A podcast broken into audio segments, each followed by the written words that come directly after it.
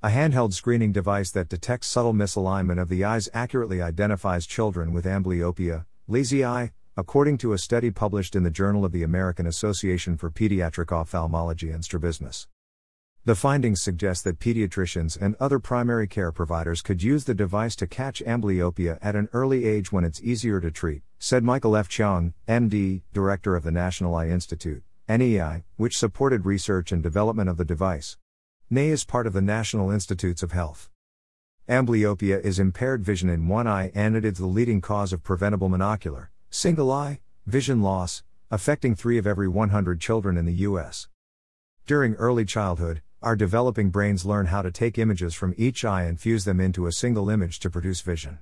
Amblyopia develops when misalignment of the eyes, strabismus, or decreased acuity in one eye interferes with the brain's ability to process visual information from both eyes, causing it to favor one eye.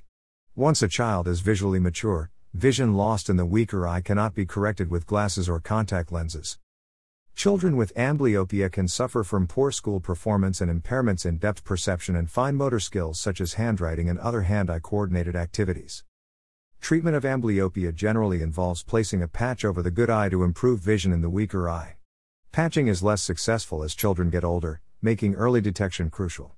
However, this depends on timely diagnosis by the child's doctor, and most pediatricians are equipped only for basic eye chart vision screening tests, which are not useful for detecting amblyopia in very young children.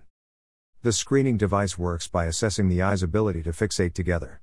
Held 14 inches from the eyes, the child fixates on a smiley face while the device simultaneously scans both retinas. The scan involves a polarized laser that probes nerve fibers in an area of the light sensing retina called the fovea, which is important for central vision. Even a subtle misalignment of the foveas, called small angle strabismus, can interfere with the brain's ability to integrate images from both eyes. The device calculates a binocularity score that indicates whether the child requires referral to an eye health physician for further investigation.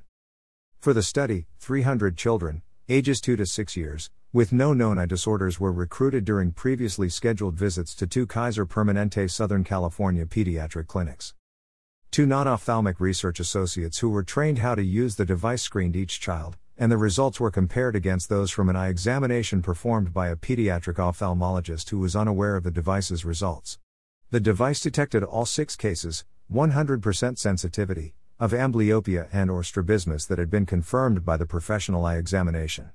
The device also flagged an additional 45 children as possibly having amblyopia and or strabismus who were later determined by the eye examination to be normal, 85% specificity.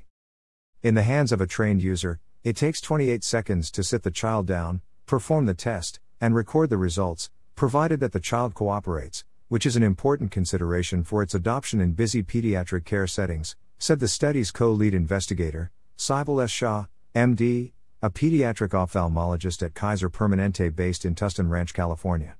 The test itself requires just 2.5 seconds of a child's attention. A key limitation of the study was that the device was not compared with currently available photo screening devices.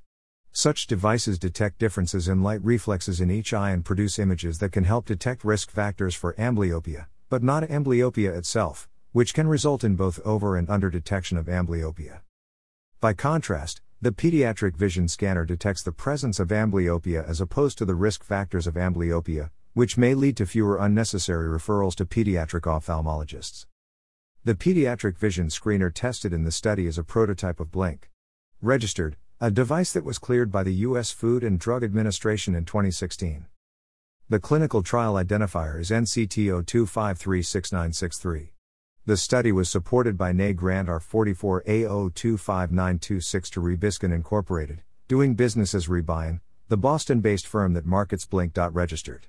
Support was provided under the Small Business Innovation Research, SBIR, program, a funding mechanism that helps independently owned companies with 500 or fewer employees bring biomedical technologies to the market. Co founder of Rebion, David Hunter, MD, PhD, ophthalmologist in chief at Boston Children's Hospital, co invented Blink. Registered with support from NEI Grant R01A012883.